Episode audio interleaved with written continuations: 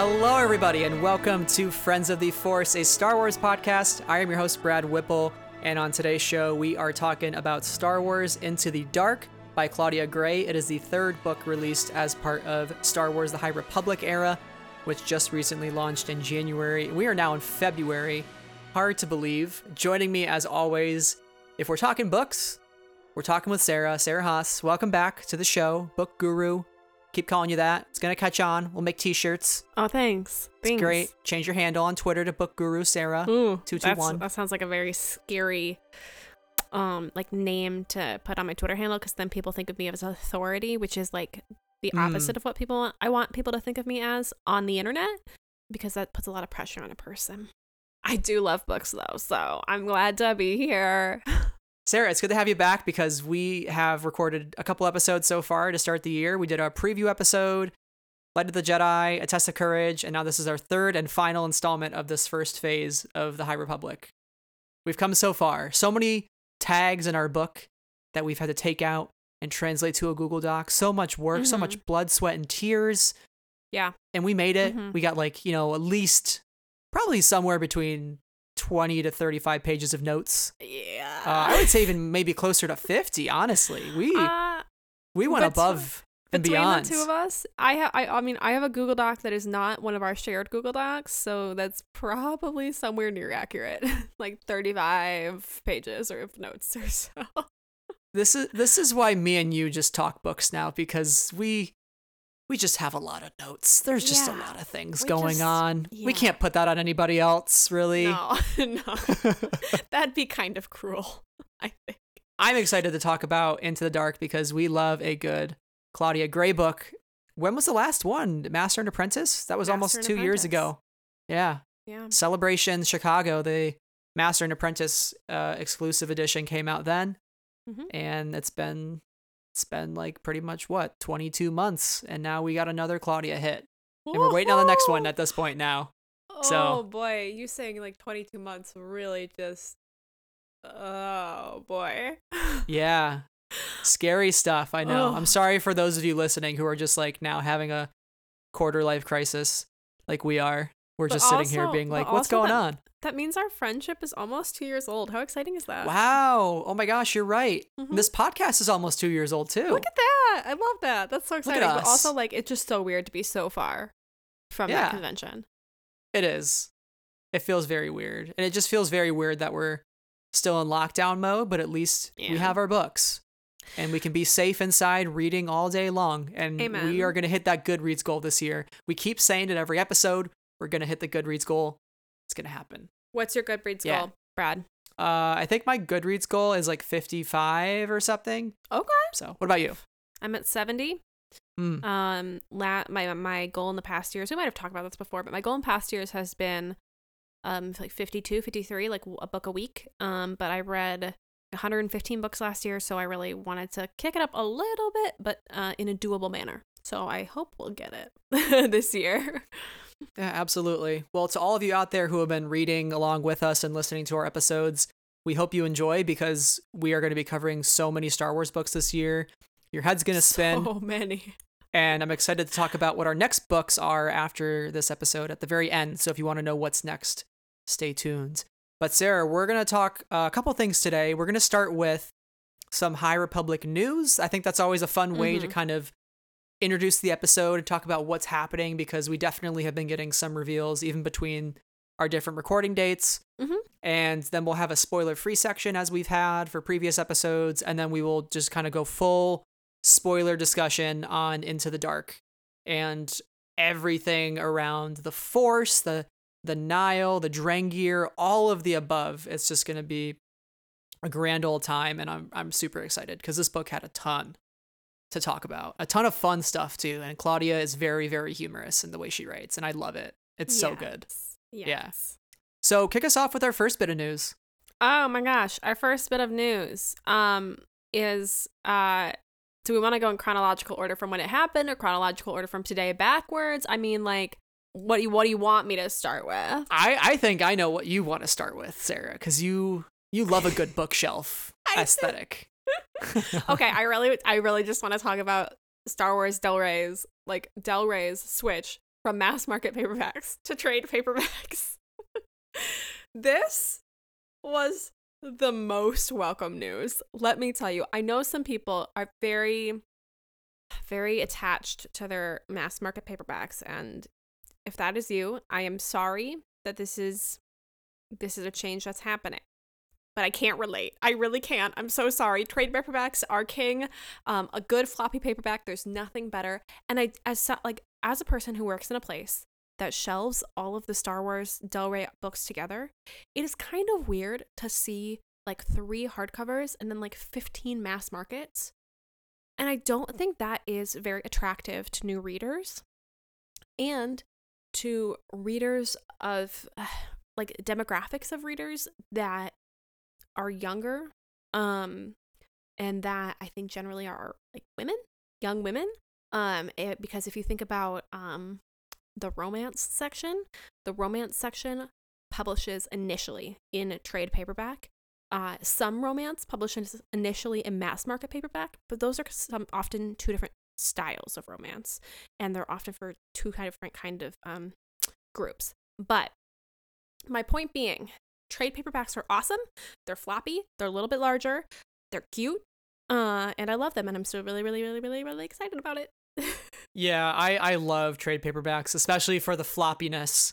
The floppy. I mean, one thing I will say is if you love your mass market paperbacks, don't send hate messages to Del Rey because apparently oh, Tom was getting oh a lot of nasty GMs, and I'm sorry, Tom.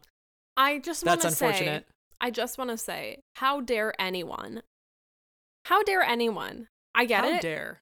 I, I get it. If you are a collector, if you have every Legends paperback novel in mass market, I can understand that this can be an upsetting moment.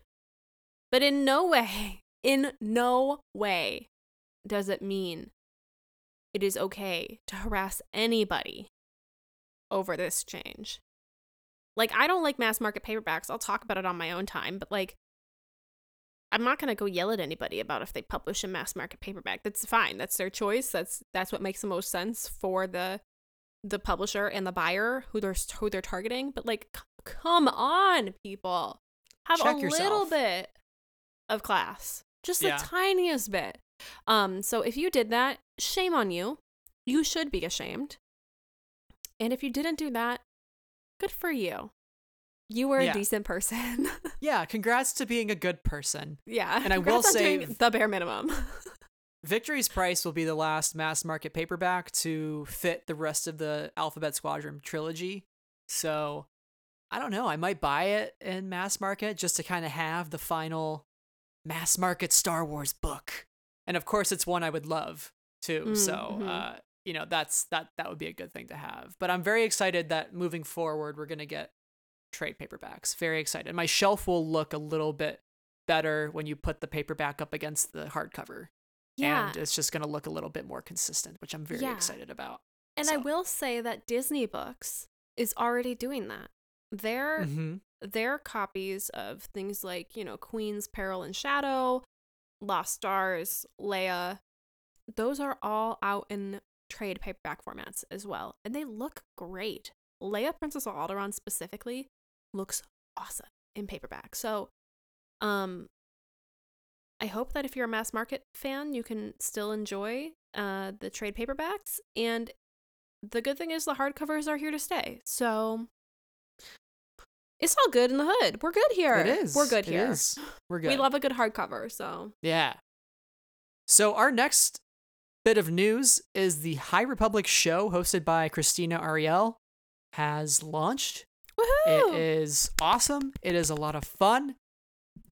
It includes a lot of great interviews, some cool reveals. That's going to be once per month, so expect to tune into that because if you want like the next bit of High Republic news to get you through to the next release, I think that's where you're going to kind of get the the piecemeal reveals of of what's coming and very very exciting stuff. But before we get into what was revealed on this last episode, definitely want to address the elephant in the room and talk about know, just the fact that think there's a lot of of hateful rhetoric and awful things that were thrown towards Krystina over the last couple of weeks, and it was really great to see the Star Wars community come to her defense. But nobody should have to go through that.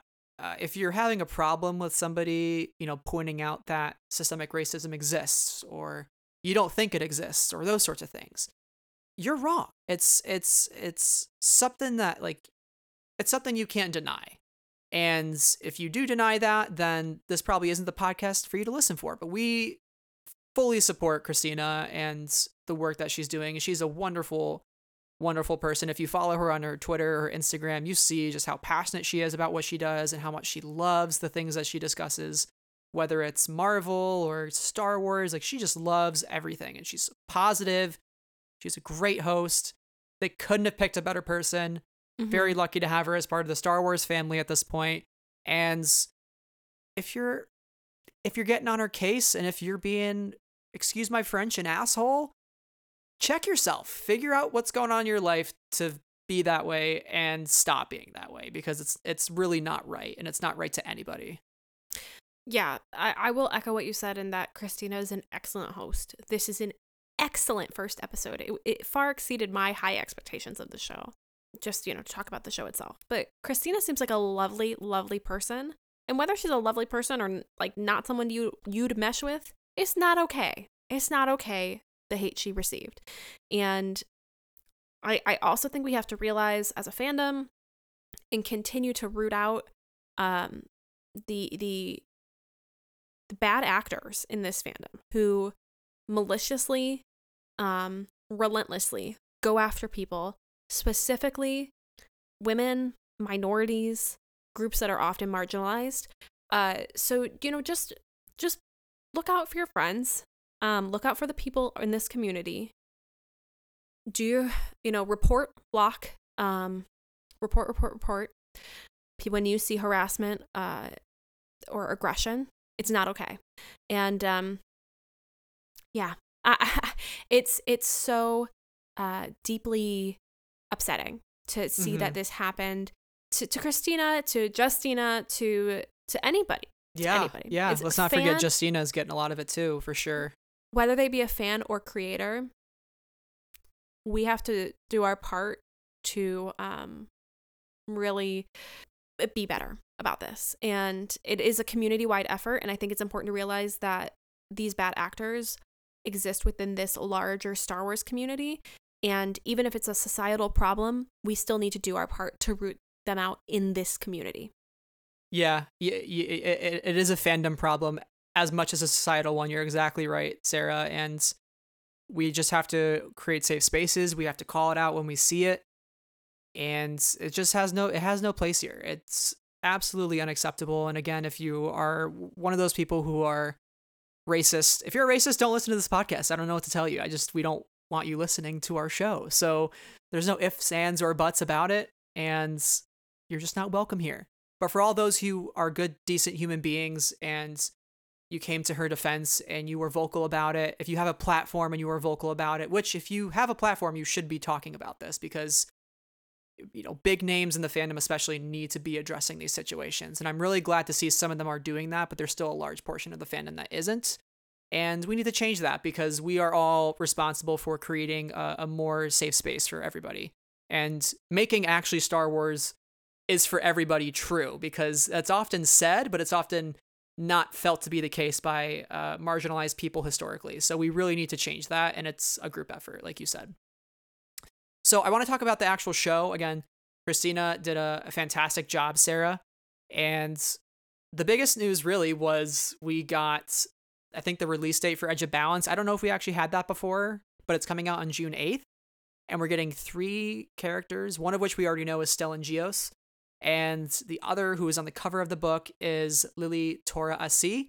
And we're getting another Wookiee named Arkoff. Is Yay! he related to Burryaga, Sarah? Is the question. I think it's offensive that you would ask that. Um, not all Wookiees have to be related. Um, not all people in the universe have to be related, Brad. I know, but like, what if they were brothers? That'd be kind of cool. Like Wookie brothers. We don't really see like Wookie family members. I'm just, I'm holding out hope. We need some more itchy and lumpy in our lives. Is yeah. what you're saying here. yeah, exactly. Um, yeah.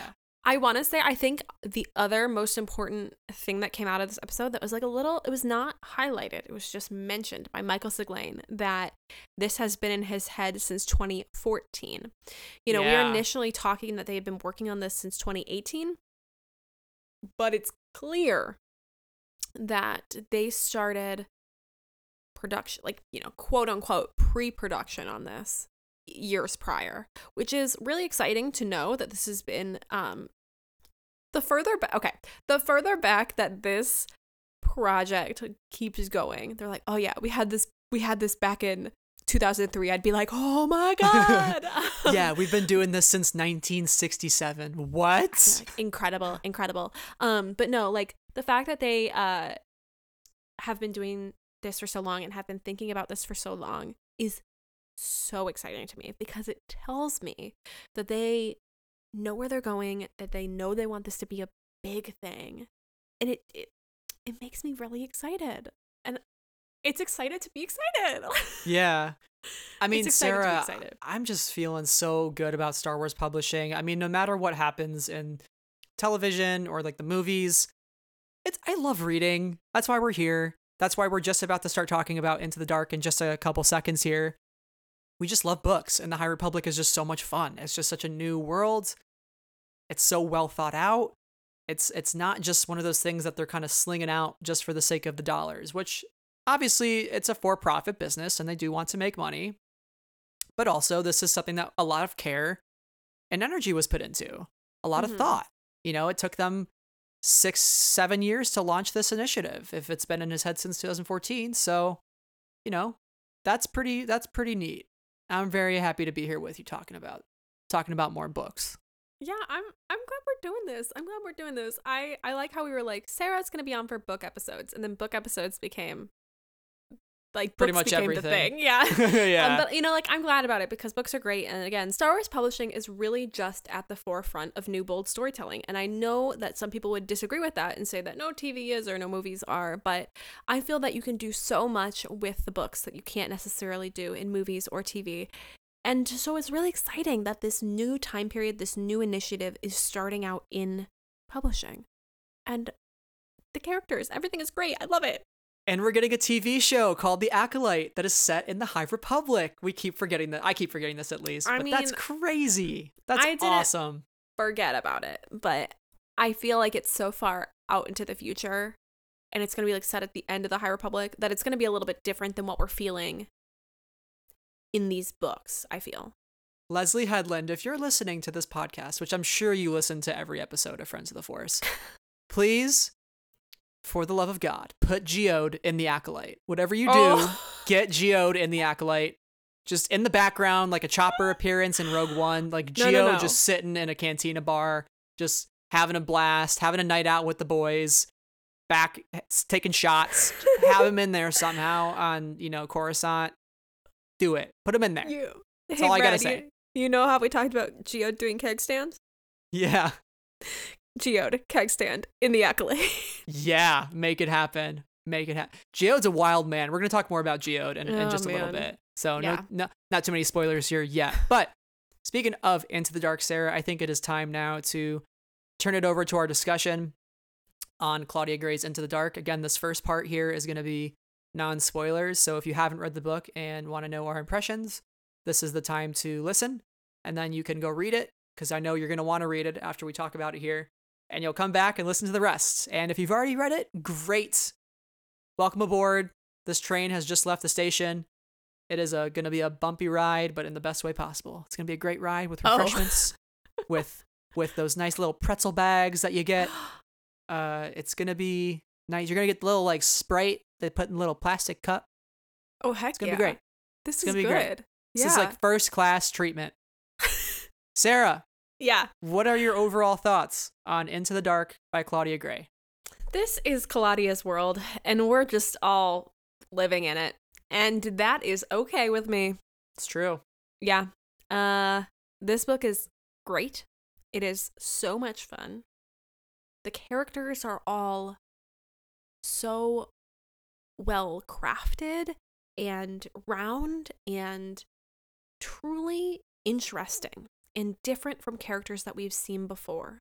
even if we've seen a pilot before, we've seen the Jedi before, we've never quite seen them like this. The more academic side of things, the more, uh, or rather, the less adventurous seeking type people. They're not warriors. Um, and I love them. These characters are excellent. I feel like they were made for me. If you're a person who loves books and history and history books, you will like the characters in this book just as much as I have, I imagine. So, this was a book that really spoke to me. I felt like it was written for me, which is like the best feeling in the world. So, I had a blast reading this one. Sarah, I couldn't agree with you more. Like this book is just like a warm hug. It's like yes. you put on a it's like you put on a snuggie and you like sit in for the night and you read it and you just feel like you're at home with all your friends even though we're all social distancing. It's mm-hmm. great. Mm-hmm. It's definitely uh, one of my favorite books of the last couple years. Uh especially some of Claudia's best work in my opinion. And maybe it's just because I'm on that High Republic high right now, but I really do think that this book progress the story it progresses the story of the high republic forward in a meaningful way it adds to things that have been introduced or talked about before and also it's weirdly enough i, I read light of the jedi test of courage and into the dark and for me that just personally was the best reading order and i almost feel like into the dark was sort of the capstone of everything it was sort of mm. that hey you've read the first two this is like your senior year for phase one of the High Republic in 2021. Like this is this is what will kind of kick you off and make you want to wait for the next couple books that are going to come out. Like this is the proper final book to read before this long wait of you know until summer. And I think that just speaks to its strength as a standalone book to say, hey, we have all these interesting characters, we bring up all these interesting topics, but we don't Claudia doesn't really over explain. She just kind of like picks your brain a little bit and and introduces these new concepts and you want to learn all about it but in like the most appropriate way possible and in like a very uh, impressively written way and something mm-hmm. that like keeps you flipping every single page and being like I, I need to know more i need to figure out like what's happening and even though it starts a little slow i think the first half of the book is really character focused the conversations yeah. between them kind of that intimacy on the on the on the uh the vessel it's literally called the ship is called the vessel mm-hmm. which is hilarious. But that intimacy of all the characters talking and getting to know each other and kind of building up to the very like climactic ending. And there's just mm-hmm. so much that this book went through. I was like not expecting whatsoever. And it was just such a great surprise. Yeah, I feel like this book was, in a weird way, the easiest read of the three. I don't know if you would agree with that, but I it agree. just felt so fluid and so um, it moved on in a really, for me, at a really good pace. And it wasn't, um, Charles's writing is a bit more in the details. And because he was writing the first book of this new era, he had to do a lot of establishment um, and to do a lot of telling you what you're looking at, who you're looking at, why, what you're seeing, just in general. And I think there's a lot of details in that book and it, and it feels like there's a lot of details in that book i think with a test of courage when you're moving to the middle grade level we're focusing a lot more on the emotions of the characters in very smaller much smaller moments than we got in light of the jedi um, and much smaller stories in a way and not in a negative way but it is a smaller story they're younger characters and they're going through a different type of adventure for Into the Dark, I think we get a great mix of the detail and the action and the character and the plot, and it all just fits together like a beautiful jigsaw puzzle. And it just works. And I think it also sets us up for the most exciting vision of the future. And I don't want to talk about the end, but you know, when you think about the end of the Light of the Jedi, it's very ominous mm-hmm. and you're scared. And then you get to the end of this book and it's not quite as scary because I am hopeful for these characters in a way that the Light of the Jedi didn't quite allow me to be because uh, that vision. Um, um, so I don't know. It it just felt so fluid and so again like Light of the Jedi, but in a you know different writing style. Both of them feel quite cinematic. which is so exciting and so fun to read. It's almost like Into the Dark takes all the best pieces of Charles and Justina's book and like puts it into one. Kind of borrows that world building. It borrows that smaller character driven story and it like puts the two things together and creates something that's just so compelling and just yeah well paced I, I i i heard some people were saying you know the first part's boring. I never felt bored. I felt like every single word and sentence i was reading was something new. I was learning about the character. Whether it's just subtle things about geode or funny one-liners from leox or the meditative moments with Cohmac like every single thing is just so interesting and it's like i wanted to almost like put the book down after every single page and be like all right, I want to think about this for a moment. But I want to ask you, like, where do you rank this book amongst Claudia's work? And also, how do you rank it amongst the High Republic? These are both very difficult questions for me um, because if you remember a previous episode, I had a trouble ranking in the first place. um, I think for me, I loved Light of the Jedi and I really did enjoy Test of Courage. But there's just mm, Claudia's got a little special something. I don't know what it is, but it it's real good. And maybe it was the fact that the first chapter of this book is just the best. When Reath is like, actually, let me read it. I'm just gonna read. I'm just gonna read the first line of this book because it's so good. Okay. Reath Silas was about to leave the Jedi Temple for Coruscant for his impressive new assignment on the frontier, and he was miserable about it. Like those those vibes are perfect. They're perfect. So I I want to say I rank this one at the top, but they're all so close to each other. Mm-hmm. Among Claudia's work, I think I rank it entirely differently and rank it a little bit more in the middle which is weird for me to say, and maybe I should return to some of those early books that I read, like Bloodline and Lost Stars. But those have such a special place in my heart that I feel weird about ranking anything above mm-hmm. them. And even even Leia, which the end line to I will never ever forget in my life. So I think I rank it towards the middle of Claudia's work, but at the top of the High Republic. And that's not to say that the High Republic is any less good than Claudia's other work. They're all good, and I'm not good at ranking things. yeah, I always you? I always feel weird about ranking things, but I, I thought it would be an interesting question because I think when you rank things, it could imply that you think the things that are ranked lower are like bad or whatever. Mm-hmm. I don't mm-hmm. think that's the case with uh, these particular rankings because I think mm-hmm. I think mm-hmm. all three books are incredible that have come out for the High Republic. I think all of Claudia's books are incredible. Every single one is five stars for me, like without a doubt. I would definitely say same with you, Bloodline and Lost Stars, such a special place in my heart, but they're all different, very different stories, right? Mm-hmm. But in terms of just like the actual enjoyment of the of the experience of reading it, I would probably rank this third for myself because it's just that new era, it's that new car smell, it's it's new characters, and you're getting to see Claudia Gray explore Star Wars and the Force in like completely new sandbox. Yeah. Which have we ever got to see Claudia Gray do that? No, she's always been, you know, quote unquote confined to things that we know, whether it's Leia or whether it's, you know, in Lost Stars, it's all of different eras. Like this is the first time where you've kind of given Claudia Gray like free reign for something. I mean, even Master and Apprentice was still Obi-Wan and Qui-Gon. This is like some brand new character establishment that she's been given the keys to the kingdom and can do what she would like, you know, at the discretion of the story group and and that sort of thing. But that's pretty yeah. cool. That's a cool experience for her, especially. Say, I will say, like, we did get uh, the new characters with Thane and Ciena. Ciena. Um, you know, but I mean, in... like more of kind of the larger picture of things, right? Like, because even like Thane and Ciena yeah, are within right. the original trilogy and the sequel trilogy, and it's all stuff that we know. So this is like the first time we've seen Claudia like outside it's, of that that barrier.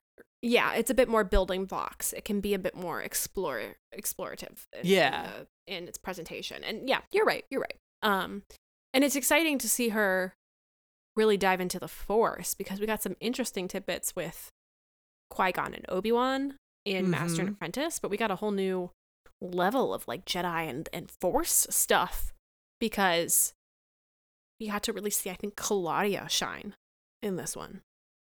I don't know. Anyway, ugh, they're all so good. this, this book is definitely like if you were to read this and Master and Apprentice and Dooku Jedi Lost together, I would be I would be curious like what that's like. if you Mm, read yeah. those three like right in a row in some order or fashion, like that would be a pretty good time.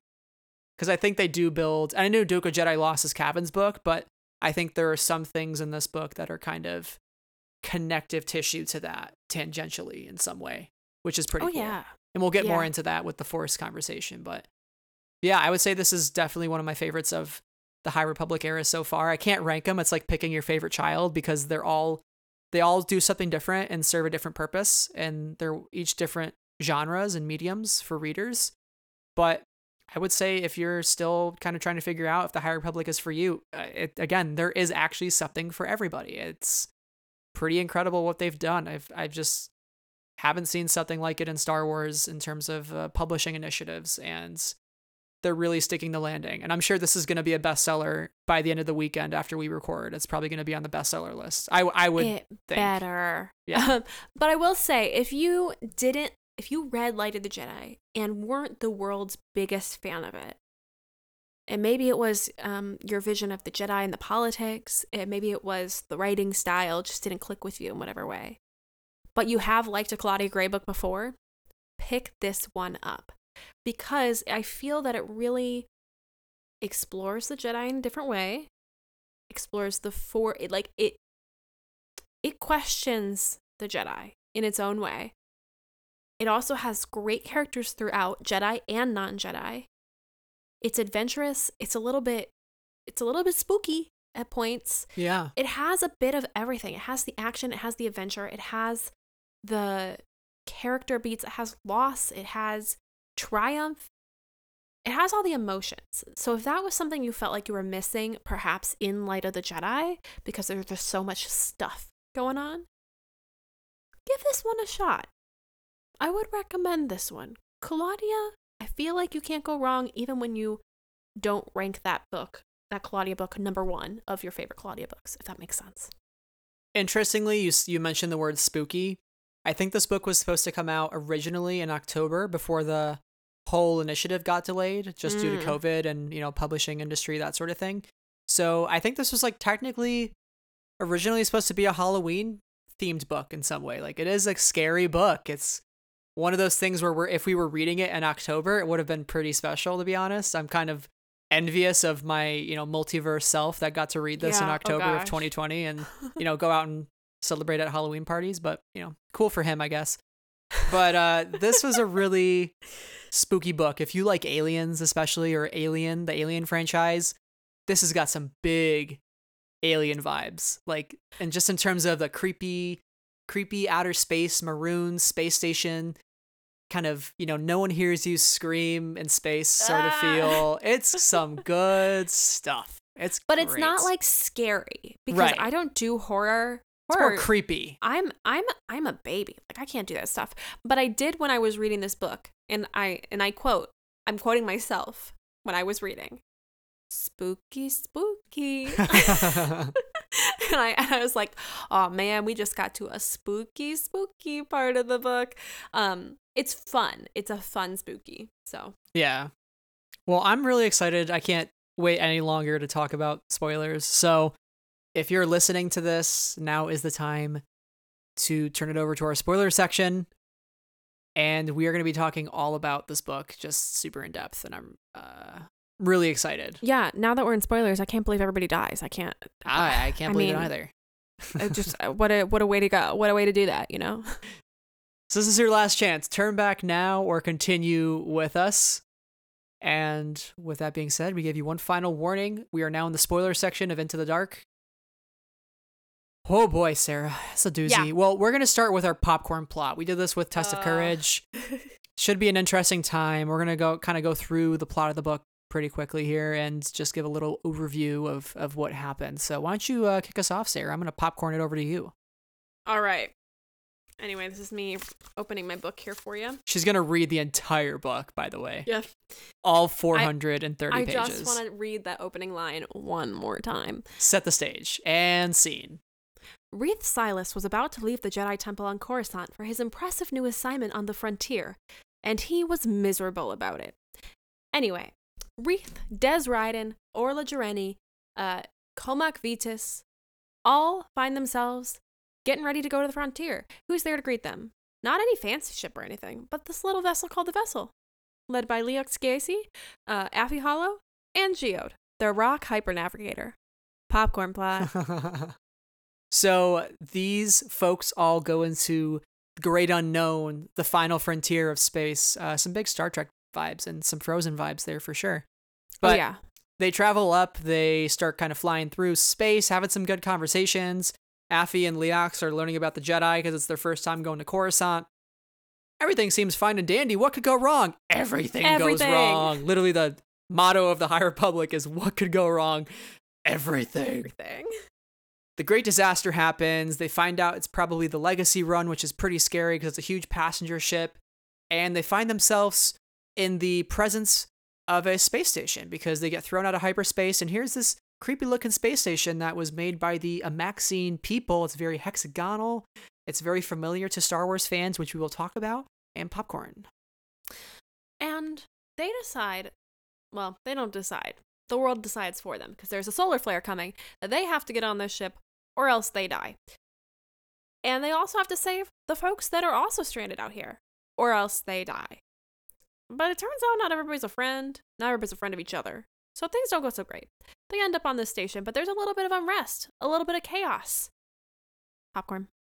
Bad enough there's chaos ensuing on the space station and uh, people are disagreeing with each other, let's just say that. Arms are flying off of shoulders and people are shooting blasters, kids are getting kidnapped. It's the worst possible scenario you could think of.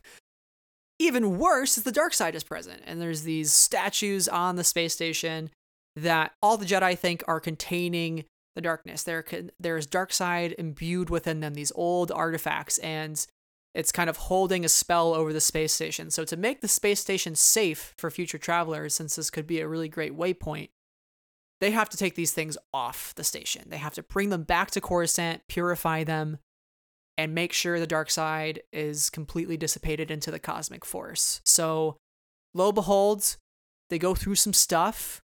Unfortunately, Dez passes away, or at least we R.I.P.. think Dez passes away. He plays with some helix rings and it blows in the smithereens. They they uh, dwell on their sorrow and they travel back to Coruscant and popcorn. Well, they've got the statues with them. And uh, we love some artifacts here. And they take these artifacts to the Shrine of the Depths, where they do a further spell on them, essentially, with the Force uh, to keep them in there. Uh, but wait. Ah, shoot, says Cohmac. I can't left the believe oven on. I can't believe we really darn messed this up. Turns out it wasn't the statues that were keeping the dark or that were were manifesting the dark in the the station. But they were keeping the dark at bay. They opened Pandora's box Yikes. because they're kind of stupid. So they go, "Oh crap." Oh, also Jora Malli's dead at this point. R.I.P. R.I.P. Jorah. And they decide, well, yeah, no, they make it. They make a decision on their own. Mm, Not everybody supports it. That they're gonna go back. Affie needs to go back because she's found a secret code.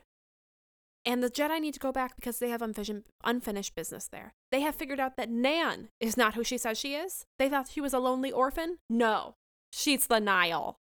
Oh dun, no. Dun, dun. Not only that, not only is she still there, the darkness has been let out. And we all know that once you open Pandora's box, you cannot put things back in. So they go back. Popcorn. Lo and behold, there are a ton of Nihil ships when they get back. At least one big Nihil ship, and they're like, "Oh God, this could not be worse. What could go wrong? Everything. Everything." So they get Mhm. on the space station. Find come to find out, there's killer plants everywhere called the Drengir. Reath gets thrown off the space station in an escape pod to some planet where the Drengir are from. Dez is actually alive. He's being poisoned and tortured and he, he's disconnected from the force. He doesn't really know who he is, like almost like a mind wipe in a way. They Mhm. fight each other. Reath rescues Dez. They come back to the space station. Uh, they do the ritual to put the amu- to put the statues back in place and contain the Drengir. But then the Nihil come out and start attacking them. They go, well, actually, we should bring back the Drengir and let them fight the Nihil. so then they redo the curse. There are so many curses in this book being done and undone and done and undone again. So much. The Nihil and the Drengir fight each other. Reath makes a very, very big sacrifice. He opens up the airlock, lets everybody out, saves the day. They get off the space station. They go back to Coruscant. Mission accomplished. The Jedi are like, don't do it again. And he's like, I won't. But you know that won't hold up because this is the High Republic, folks. And that's pretty much it for the book. And Cohmac takes on Yeah. Reath as an apprentice. And the Nihil at the very end, we get our boy Marchion Ro in the oh, prologue or in the Dun, dun, epilogue dun. saying, Hey, by the way, the Jedi are gonna hate their lives. And he's talking to Nan when he says that. He's like, Hey, Nan, listen, they're gonna hate their lives very soon. And you're gonna help me do that. You're gonna help me accomplish that. So the Jedi are screwed, "Yeah, cool." basically. Yeah. She's like, Cool, I'll do it. Reath betrayed me. It's fine. So that's pretty yeah, much it. I think uh, within that we should also mention that um, Geode saves Reath um, because Yeah. he's about to sacrifice himself. Affie finds out that um, the Bra- the Byne Guild is uh, using indentured servants to um, pilot their force, which she's not thrilled about. She turns in her foster mom, Scover Byne. I mean, dang. Dang. Tough life. Dang. For maybe you shouldn't have indentured people. I don't know. Yeah. You know, I think you'd have to write that one down, Scover. Unbelievable. Well, that's pretty much it for the popcorn plot, Sarah. So I think we can really get into the the nitty gritty of this book. So Yeah, where do you want to where do you want to start? What do you want to talk about? let's start with the characters because I think they're uh, an exciting bunch. We're gonna hold off our conversation for Orla and Cohmac when we talk about the Force in a little bit. But I want to start with Reath because My baby boy. you know, when you talk about that opening line of the book and Reath's whole MO this book is that he loves books. He loves the archives. He loves studying and figuring out how things work. He's very trustworthy. He likes to take on responsibility. He works very hard. He em- quote embraces his bookish ways. And you know, where some Padawans might prefer lightsaber dueling, he just loves studying and being in the library and loves his books. And his favorite class is ancient history. Like he loves just learning. So he's really relatable. So he's just kind of always considered Coruscant his home his whole life. And I think that's something like I personally related to because I moved a lot growing up to different places. And whenever Mm. somewhere would feel like home, my parents would be like, hey, guess what? We're moving somewhere. I'd be like, that's the middle of nowhere. Why are we moving there? And then I would kind of find myself off on this adventure. And if I just sort of opened my mind and and let life take me by the reins, I would kind of find, you know, hey, even though this is quote the middle of nowhere, there's some opportunity here. And I think that's kind of what Reath learns throughout the book is even though he's going to miss the glittering, prosperous, ascendant city of Coruscant, the skyscrapers, the busyness, his view from his room where he can see the whole cityscape but also be close to the library. It's the perfect location for him to be living in Amen. he realizes that hey actually there's a lot of work i can do that's valuable outside of those confines there's stuff i can do there's a whole nother path out there for me my master jora Malli, her last dying wishes before before she died was to have me go to the starlight beacon and start a new journey as a padawan and i have to fulfill that but i also realize now there's value in that and so i think Mhm. his journey in this book is really beautiful and i personally related to it a lot because I love studying, but I've also moved a lot. I've never really gotten somewhere to call home uh, until like maybe the last 10 years or so, but he's a pretty cool character. And I think he goes through a lot. And despite the loss and grief he feels, he never really fully succumbs to the dark side or feels those intentions. He always keeps his master's words in his mind and her wishes. And I think that really speaks to his strength and his knowledge and his wisdom at such a young age. Yeah, I think that he's so interesting because he's so unlike the other Jedi we've seen. We see young Jedi Vernestra Rwoh in A Test of Courage, and she is just a shining beacon of awesomeness and she's so great and she's so good at everything and she gets to move up and be a full-fledged knight when we see anakin anakin he desires a place he desires power he desires to be respected and Reath is kind of unlike these characters. He's not a fighter. He's not an adventurer. He still doesn't love adventures. But he recognizes that he has to go on this adventure in order to grow. And I see myself in him a little bit different way.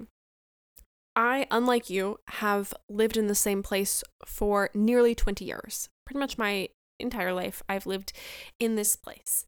And uh, when I went off to college, I wanted to go to a place that would challenge me, to a place that I know would be good for me, but would be difficult.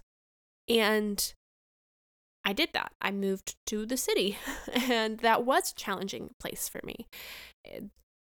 Adapting to a new social environment was challenging, but also adapting to a new landscape was as well. And ultimately, I learned how to thrive. And I see that with Reath's path as well. He feels like he knows who he is in the sense that he loves to study. He loves the library. He knows that he's good at these things and he works really really hard to be good at everything to the best of his ability. Even though he's not the, you know, the typical Jedi. But when he has to go on an adventure, he recognizes that this is the right thing for him to do because it will mean he will grow. He uh, will grow in the process. And I think that's what's so beautiful about him asking Cohmac uh, to be his master at the end of the book is recognizing that he still has an adventure to go on and that he still has ways to challenge himself that will allow him to grow and better fully realize himself. And I think Cohmac's reply, and we can talk about it more a little bit later, that, you know, Reath will be a teacher to Cohmac as much as Cohmac will be a teacher to v- uh, to to Reath. I oh, it's also good. I love Reath Silas. At, at the end of the day, he's just great. He's great. Yeah, he goes through the ringer in this book too, because really, like, the core, like, the two pronged relationship that he has in this book is sort of to Dez. So there's Dez Rydan, who is Jora's first Padawan, which I think is really cool. And it, it, he kind of still keeps in touch with Dez, and Dez is kind of the cool guy on the Jedi grounds. And then there's Jora, who's, you know, his master. And she recognizes that Dez is kind of the more the adventurous type and she also kind of recognized that that got Dez into trouble sometimes, and it wasn't always the best thing. But for Reath, he's kind of the polar opposite of that. He's very, very, very bookish. He thinks that information is as vital as air, and he can never accumulate enough of it, right? So Jora, like right on page two, she says his strength in the Force isn't remarkable, not among the Jedi, but Reath works harder than almost any Padawan I've ever known. He tuned into my thoughts not through his natural gifts, but through effort of will and he did it faster than the naturally gifted ever manage. He'll go farther than many of them, perhaps in the ways he doesn't yet understand. So she sees a lot of potential in him, and she knows that, you know, it's not just about effort, even even though effort always counts, but Reath has enough talent that he can do anything he sets his mind to. And I think that kind of sticks with him throughout the book that yes, even though he has a little bit of a, a kerfuffle with the people on board the Amaxine station, he still protects Nan and he still kind of rises to the occasion with that lightsaber. And he still rescues Dez, even though he's facing probably the biggest threat of his entire life with the Drengir and in what they present to him. But he rises to all these occasions throughout the book with almost what it seems like no sort of hesitation on the outside. We know his internal dialogue and like what he's thinking, but once he actually makes the choice to take action, it's like flawless. He executes it flawlessly. And I think that's because of his his will his talent, his knowledge. He's studied these things, so he knows how just things work and he he's very analytical. And even Dez tells him, "Hey, you know, a lot of knights want adventure, but we also need knights who just want to study." Because like the force, there needs to be balance both with the force and within the order. We need kind of all sorts of Jedi and i think that's what creates a better order is just having people that are specialized in certain areas and i think that's why reath is really cool because he's just unabashedly himself but he can mm-hmm. really rise to the occasion when he needs to and be a leader and be be a hero yeah and i think it's really interesting that you mentioned that like the order is better when there's all these different kinds of Jedi who specialize in these things because I don't think the Order fully recognizes that. I think the They Order don't. wants people to be warriors. And while adventure can help somebody along their path and growth, and I think it's fundamental to that, I don't think that everybody is meant to be a warrior. And I think perhaps that's something that the Jedi completely lose by the time of the uh the fall of the Republic. Um, you know, it's 200 some years later, but uh I want it makes me wonder if uh, Reath will ever get back to the books. Mm-hmm. What did you think of his relationship though with with Jora and Dez, whom he thinks that he loses both of them at one point in the book, and he kind of has that moment where he goes to the Kyber Arch, which, if you want to even talk about the Kyber Arch question, that kind of plagues him the entire book and what he kind of understands it to mean by the end. But do you think he did a really good job of sort of car- compartmentalizing his pain and working through it and kind of never wavering from the path? And like why do you think if he did that successfully like why do you think that is? Is it just his commitment to those who have come before and the people that believed in him? I mean, I think he has a lot of respect for those that came before. I think he because I mean, as somebody who is somebody who studies history, he has a lot of respect for the things that come before and that's why he spends the time researching and, and learning about it. Because why would you learn about something if you don't have any respect for the people who wrote it down or for the, you know, the history itself? Um but I also think that he shouldn't have to compartmentalize his pain and it sucks that he has to do that and it sucks that he um feels that he loses both of these people at the same time because they both meant a lot to him in different ways. And he was hoping to get to a new phase of his relationship with both of them in different ways. You know dez maybe be able to become more of a mentor type character. Jora is going to be able to tell him something i guess out in the unknown in, in, tell him something new about himself and about the force. And uh, to me it's a bummer that we do not get more jora malli because we got a little bit of her in that one interlude in light of the jedi. We get a little bit of her right in the beginning in the prologue, but she seems so freaking cool and it's sad yeah that she's died. Um, but I hope that her legacy will live on in these characters. As for Dez, uh, his his story is so interesting and and Jora's choice of Padawans between Dez and Reath is is fascinating to me because they are just polar opposites. But I I feel like I don't know how to talk about the Kyber Arch. I, I think it's all about, you know, community and, and interest, but the Kyber Arch itself is weird and a little um sobering. yeah and I, I love how dez is like hey if she asked you to figure that question out there's probably a reason for it but people do it all the Yeah. time they always cross it alone but if she's asking you there's a reason and i think he keeps trying and trying to figure it out and i really think it does boil down to community. Like nobody crosses the kyber arch alone because everybody who came before made it possible to be here today to be Mhm. able to cross the kyber arch. Yes i'm walking across it now but all those jedi who like fought for peace and justice and were guardians and allowed this temple to exist and this community of people to exist is the reason i can cross this arch.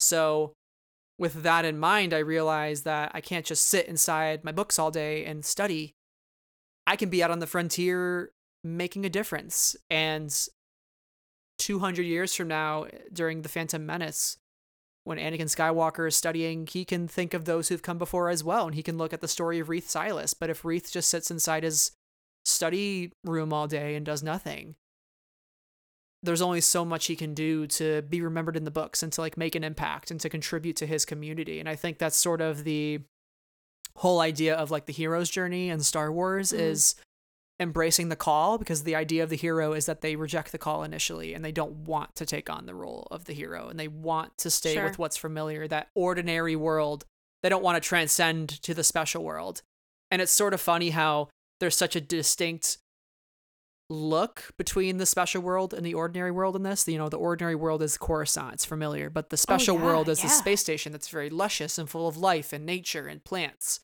and it's so distinctly different. So you know he he kind of rejects that call initially but he realizes that he needs to embrace the call. He needs to rise to the occasion. He he needs to be the Luke Skywalker that leaves Tatooine even though it's a little uncomfortable and he just wants to go to the academy you know uh, Reath finds out there's more to life than just your books. It's like Bilbo, Bilbo Baggins too, you know, uh, Bilbo sits inside his hobbit hole and he says, you know, like I, I just like my books. I like being here and reading my books on my on my porch. And Gandalf's like, yes, but there's so much more out there that you could do and you won't be the same when you come back, but it's worth it because you'll discover adventure and you'll discover courage.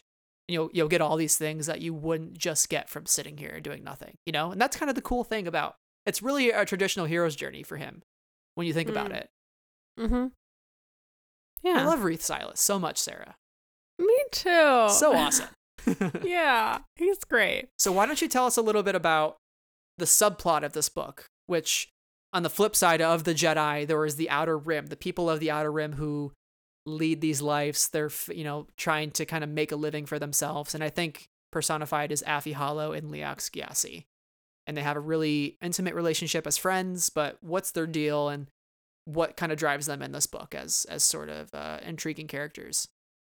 Yeah, so when we met these characters, we meet them we meet them perhaps as a last minute transportation to the outer rim. Were they always supposed to be the ones who were supposed to take them out there? I don't know, to be honest with you. But we meet them as the rinky dink crew of the Vessel, a ship called the Vessel. And they are members of the Byne Guild, which is a shipping guild. Um, and they are just doing their best to live their life. Affie's parents died. They were pilots of the guild, and Scover Byne took her in as her own. And in this, she has been shuffled around between ships to learn kind of the ins and outs of the, the guild, and she's really found a home with Geode and Leox on the vessel. And when they are tasked with this mission to take the Jedi crew to the Outer Rim, there is a lot of fear that the legacy run is is holding Scover and maybe she's lost her her mom again. Uh, you know, both of her people who have served as mother figures in her life. But it turns out that everything is not as it seems because for Affie, the loss of her parents is still hurting. And she has not quite found her place in the Byne Guild. And she just wants to prove that she is enough for Scover and the Guild. And she finds this code on the Amaxine station that ultimately we realize is uh, a pilot's code, and that pilots came to the Amaxine station because they were indentured and they took on more risky missions to get time or um, balance off of their uh, indentured servitude. And Affie is quite betrayed by this. So much so that she realizes that her parents died on the Amaxine station, which must be a horrible feeling to, to go to the one place in the galaxy that is not only scary because there are sentient plants, um, but because that is the place where, or around that place is where her parents met their met their end. And to try and, try and create this new life with Scover, and then to realize that the reason why they're dead is because of Scover. She makes a choice she makes a choice to turn Scover in. And when we met these characters, I had no idea where we were heading with them.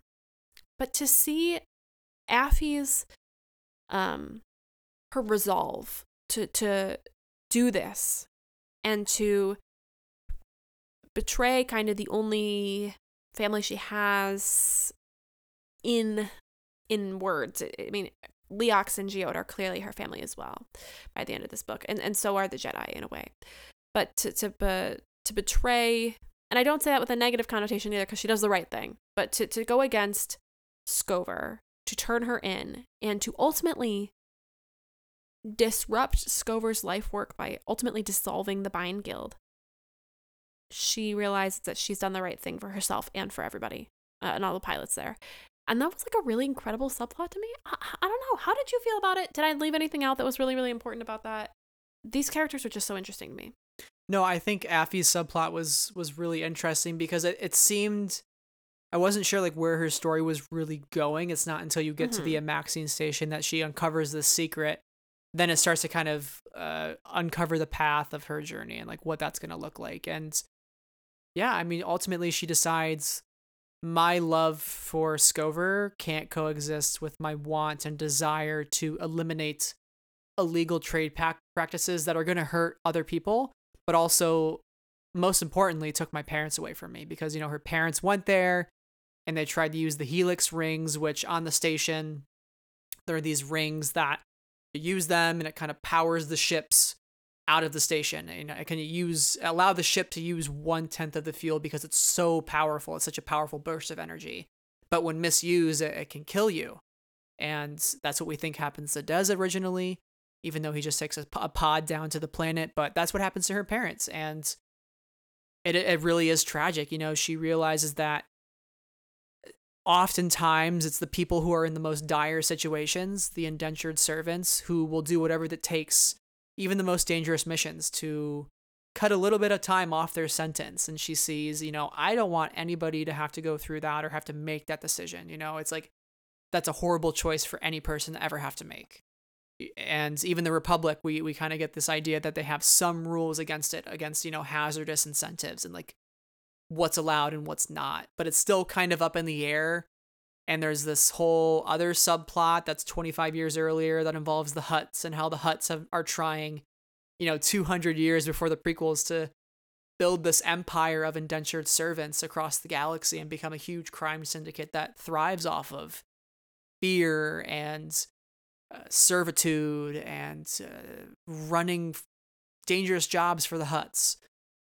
One thing I, I have always kind of wanted out of Star Wars is more of a discussion on like slavery and indentured servitude and like and like slave liberation. You know, I thought for sure we were going to get a stormtrooper rebellion with Finn and how those stormtroopers in the first order are kind of slaves. They're they're mind washed and they become slaves and their brains scraped yeah. as we learned from Resistance. Uh, so there was a really great opportunity. I know. So there was a really great opportunity in the sequel trilogy to kind of show the the slave liberation movement, especially led by Finn, which would have been really cool as a, as a former stormtrooper. The prequels, yeah. we really haven't gotten that with like Queen's Shadow and Queen's Peril. That kind of became a Sabe plot that hasn't really been fully realized yet. So there again, Master and Apprentice, another Claudia book.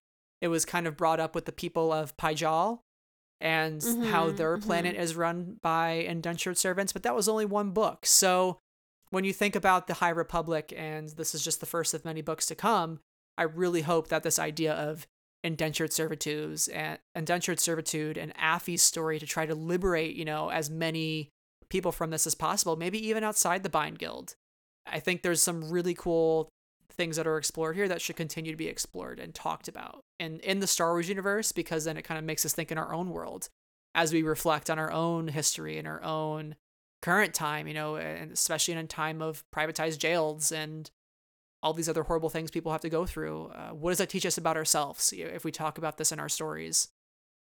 And I also think that like the galaxy is just so big and we have to recognize that not all planets, not all places, not all cultures are going to live in the same way, and that people will take advantage of other people, and like in our own world and in uh, in the Star Wars universe. And I think that it is really interesting that and I know some people are like, Lina Soh is cool, but I do not trust Lina Soh, Or I feel that, you know, Lina's uh, politics get a little it, like little sticky uh, when it comes to the outer rim. But I think what is really notable in this book, if I will give Lina Soh and the Republic one prop today, I'll give it to the fact that they acted on the Byne Guild stuff when Scover, or not when Scover, when Affy went to report Scover within yeah. the day. Very quick. It's clearly something that the Republic took very seriously immediately, which I thought was really awesome. And I think it means that something is working.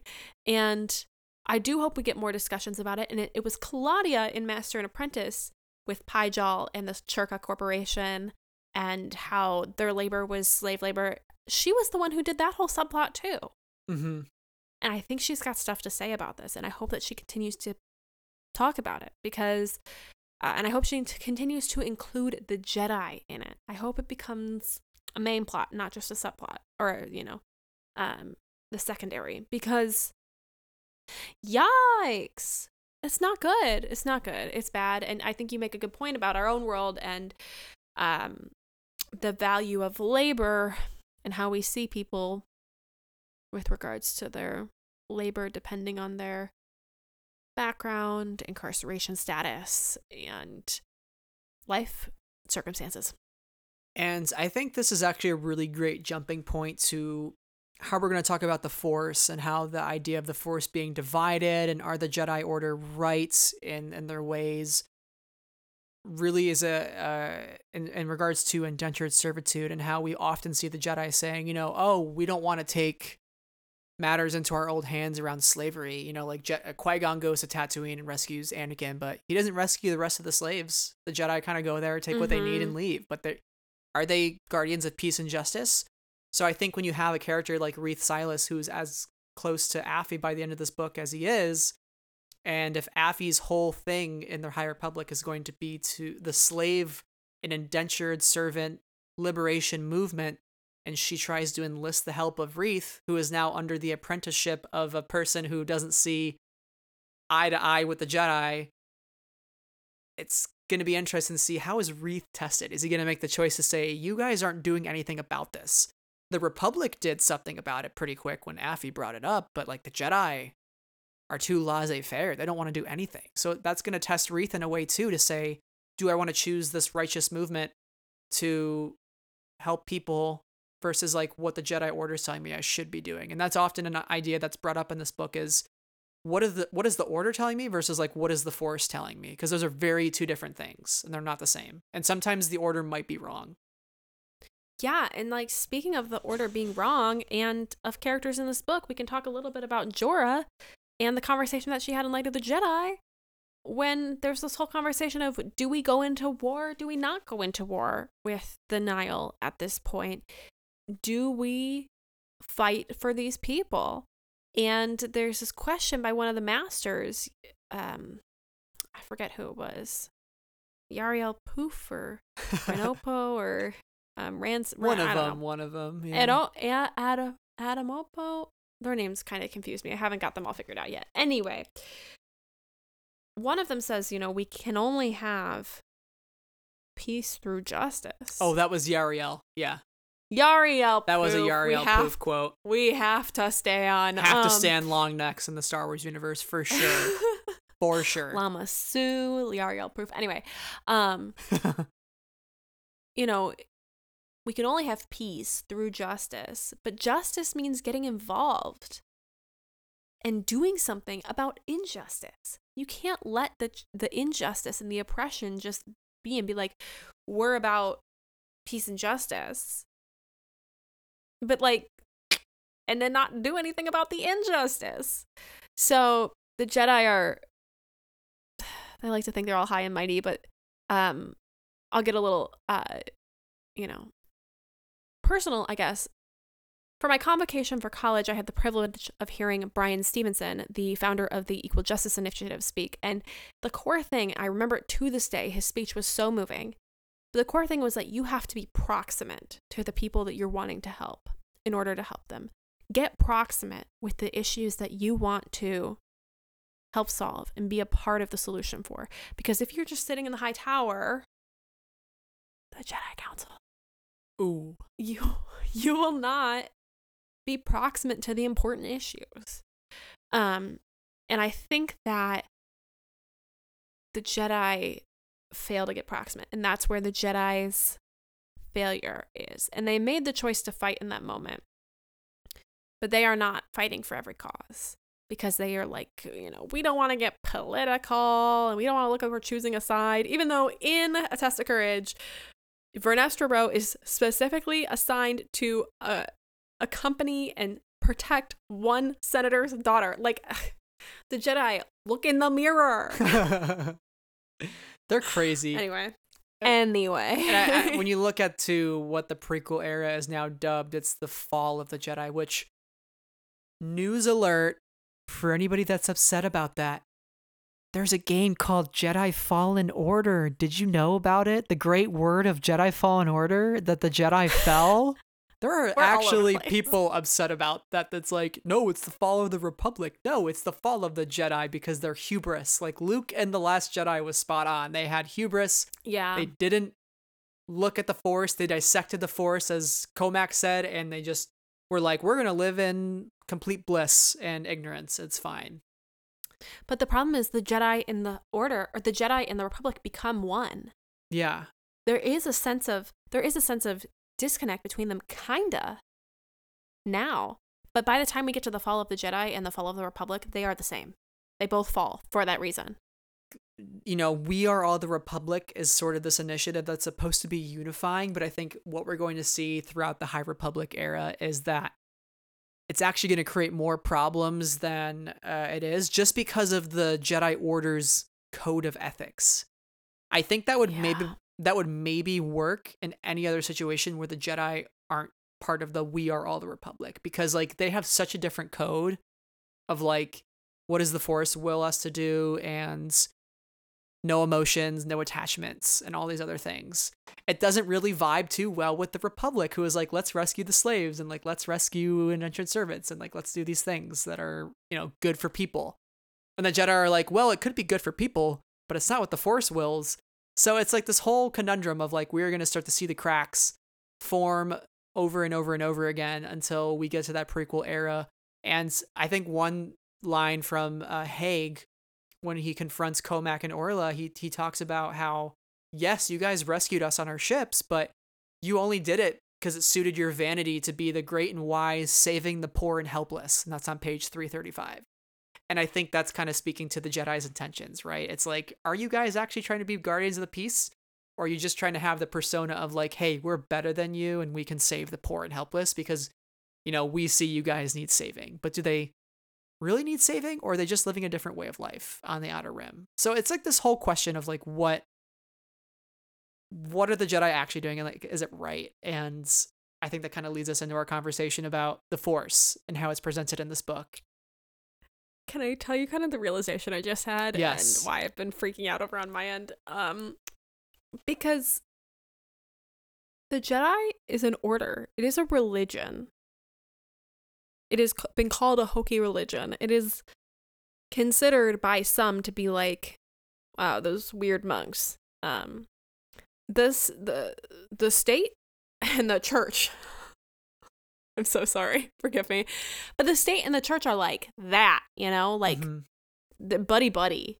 Um and then we go into dividing the force. So I will hop into this quote from page 128. How does the dark side take form anywhere? Sometimes I think we, the Jedi, must somehow be to blame. We who refuse to look at the force and full or in full to examine the darkness as well as the light.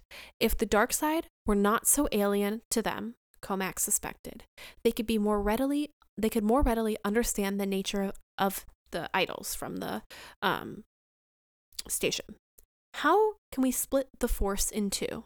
How can we justify such an act of violence? And it is violence, such a dividing, even the darkness divided from the light. I hate to get on the real religion train bus here. I won't stay on it too long, I promise. But um, when you're looking at um, Christian religions, there are different ways to interpret and look at the Bible. Um, you can take the Bible literally. You can take the Bible um, for the parables and stories and for the messages. Uh, you know, you can interpret the Bible with today's lens, or you can, you know, you can interpret the Bible with today's lens and read it as if it were written today and what the words on the page mean to us today. Or you can read it with the understanding of its translations and its um, the different authors of the books and all this different stuff, right? And that turns into completely different ways of looking at the religion. Um, that's why we have, you know, however many denominations of Christianity, or you know, um, or different ways of looking at um, Islam, or or any of these major world religions. And I think Cohmac is getting at something here. How can we, the Jedi, fail to even acknowledge the dark side? We're so focused on the light that we say, out of sight, out of mind. It's not in this mind. I'm doing just fine over here. No darkness in me. I'm the most upstanding. That it's allowed to fester and it's allowed to grow because nobody is looking at it and trying to understand it. Or trying to understand where these two different interpretations of the, the force of the thing can coexist or how they interact in our day to day lives. Because ultimately, the dark and the light are intertwined. Mm-hmm. We all must, we ta- the Jedi talk about balance, but it is not a balance of 100% light. Even the Jedi do realize at some point that that is not reasonable. But at the same time, when they talk about balance, they fail. They fail to talk about the dark with any sort of weight other than fear about it instead of understanding it like a historian or what have you. Anyway, anyway, I'm stepping off the soapbox. I'll I'll mute the mic. I'll stop now. you make some great points, and that's just part of our next discussion, which is about the Force and and what does it mean to split the Force in two. And I really hadn't thought about this idea of who who are we as, as such an act of violence to split the Force, an act of violence. That's such an interesting way to describe it, and has never been described in that way. But it's so ironic in that way when you think about the fact that this book mentions few people knew the Jedi Temple had been built atop a Sith shrine. And this is yes. the shrine in the depths. It is literally a shrine that they have covered up, that they've built a temple over, that they have built a meditative chamber. They have to take the whole chamber apart. It's like when it's like when the uh the hockey ring shares the same stadium as the basketball arena yeah, and they gotta yeah. they gotta put the basketball thing on top of the ice and it's like sacrilegious it's like what's happening oh god i thought this was hockey and now it's basketball what's going on so it's like the dark side and the light side it's like they built a shrine they're like oh yeah we could just take this apart and now it's the dark side vibes for now you know and they they descend down the stairs to this area where a vergence in the Force exists this is quote, nexus of power and energy that could be put to many uses, both worthy and wicked. So it's this place where they can go when they find something that's imbued with the dark side, take it, let that energy dissipate back into the cosmic force, and then we're good. It's purification of the dark side. So they're literally not only hiding the dark side from plain sight by building the Jedi Temple and hiding these steps, but they're literally taking any object that they find with the dark side, bringing it to this area, and taking the dark side out and saying, no more dark side for you. We are going to continue to hide it. And it's like, what yeah. more, hu- like, what a more hubris ridden thing to do than that, right? And it's just, it's crazy. And how I love too, by the way, this is all on page 226, how they, they mention in the distant past of the Old Republic, which I love the mention of the Old Republic. During the ancient Sith Empire, Sith and Jedi had often warred for control of these vergences, and the, and the Sith had held the first one, which was here at the temple. So I just love this idea of there's this kind of back and forth battle between these vergences in the Force and how powerful they can be in performing certain acts. And like that was kind of the the bargaining tool and the the the thing of power back in the old republic days. It's like who controlled these hotspots of the force? So it's all very interesting. The shrine in the depths is like the coolest thing i've read about and maybe that's why i love this book so much is because that alone is just so cool. Yes yeah. i have to firmly agree that it is fantastic. Yes. But then that divide right the fact that it's built on top of this vergence that was the, sh- the Sith shrine, and like nobody really knows about it. And I would imagine that extends to uh, much of the Jedi Order, which goes back to, I believe it's a Reath quote on 421. Or does the divide only make the darkness darker, more dangerous than it ever would have been That's a Cohmac in a state quote. of nature? It's a Cohmac. Oh, of course, it's a Cohmac quote. I'm so sorry. LOL. Um, of course it's Cohmac saying these genius things. This is why I love him. Um but uh that idea I just kind of want to, you know, you know when you like look at something and you're like, "Hmm. Oh, okay. Yeah. Uh-huh. Yeah. that's what I'm doing when I read this quote and I'm like, hmm, he's right. He's right, you know? because when you talk about this, they they talk about balance, right? They talk about finding balance within yourself, Mhm. but then they go around and they're like, we have to purify it from the darkness. No darkness. they're so they're so backwards. They they like the Jedi even at this point, even when they're in their prime, are so upside down inside out. They don't even know which way their their moral compass is looking sometimes. I, it feels like because they're like do we we're not political, we don't fight, but also let's get into this war. You know, I yeah. I love the Jedi, but like I'm also so frustrated with them sometimes. Yeah. And I want to kind of expand on the first part of that quote from Cohmac that you mentioned, which he says, Mhm. "The darkness is as much a part of the force as the light." This is this is the best part, folks. Get get yourself straight. Grab your armrests, get ready for the chills that are going to go through your body. The order thinks it can bisect the force so neatly, as though the primal living energy of all existence were a thing to be sliced and served. And I just think of like, you know, neatly cutting apples and like serving the little apple slices, right? So it's almost like the Jedi think, you know, they can cut the apple into slices and oh, this piece of the apple doesn't look so great. I'm going to toss that one us out. So I'm just going to keep the very nice apple slices, but if you do that, you're not keeping the entire apple when you serve it. You're only giving the best glorious parts of it, the shining parts. You're wasteful. It's wasteful, you know? Those bad pieces of the apple are what go to, you know, the Oh. garbage, but they could still be eaten. They could still be consumed. I, I, I think to the idea of history and how we always need to acknowledge history or else we're doomed to repeat it. So if all the Jedi are ever doing is covering this vergence in the Force that's underneath the temple and the Sith shrine, if they're never acknowledging this Sith shrine, if they're not kind of letting these artifacts live and breathe and to teach about them and to let the Jedi know what they are, they're doomed to repeat themselves. And that's what we see. You know, for so long, they deny the dark side as a natural part of the Force that's supposed to be balanced. And what happens is Palpatine 200 years from now is comes to power. And I think that's what the Acolyte 2 is going to be about. I think it's going to be the culmination of everything we're seeing in these books. And then the Acolyte is kind of like the nail in the coffin. Like now that the dark side has been able to lay dormant for so long with the Jedi just kind of ignoring it, now it's going to really boil to the surface so that when we get to the Phantom Menace, Palpatine is ready to set his motion into play. And the Acolyte is going to teach us about how the Jedi were fools, basically, you know? So the Jedi just don't appreciate Oh history, and that's why they're doomed to repeat it. And that's why the Sith will control Coruscant and the galaxy and rule for many years and cause destruction and chaos and, and harm. But also, I think we got to recognize. uh, Um, well, first, I want to go back to your apple metaphor.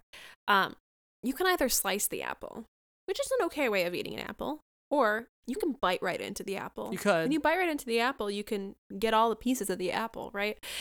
And you get the dark with the light. I don't know. I don't know. But also, history is written by the winners. Who won? The Jedi Uh huh.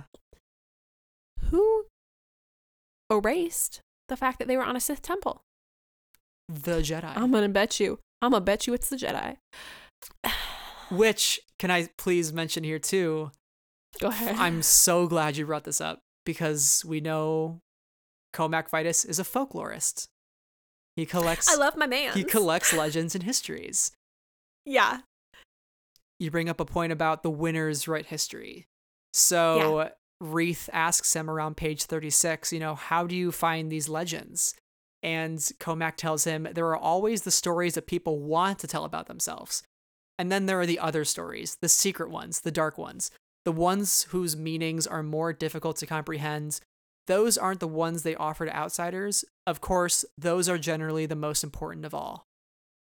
Yeah. So if the winners are writing history, but they're kind of leaving those important stories out of the narrative, you know, the the story of the tragedy of Darth Plagueis the Wise, right? If that's that's not a story the Jedi would tell you, right? Oh my god, my mind's blown right now, right?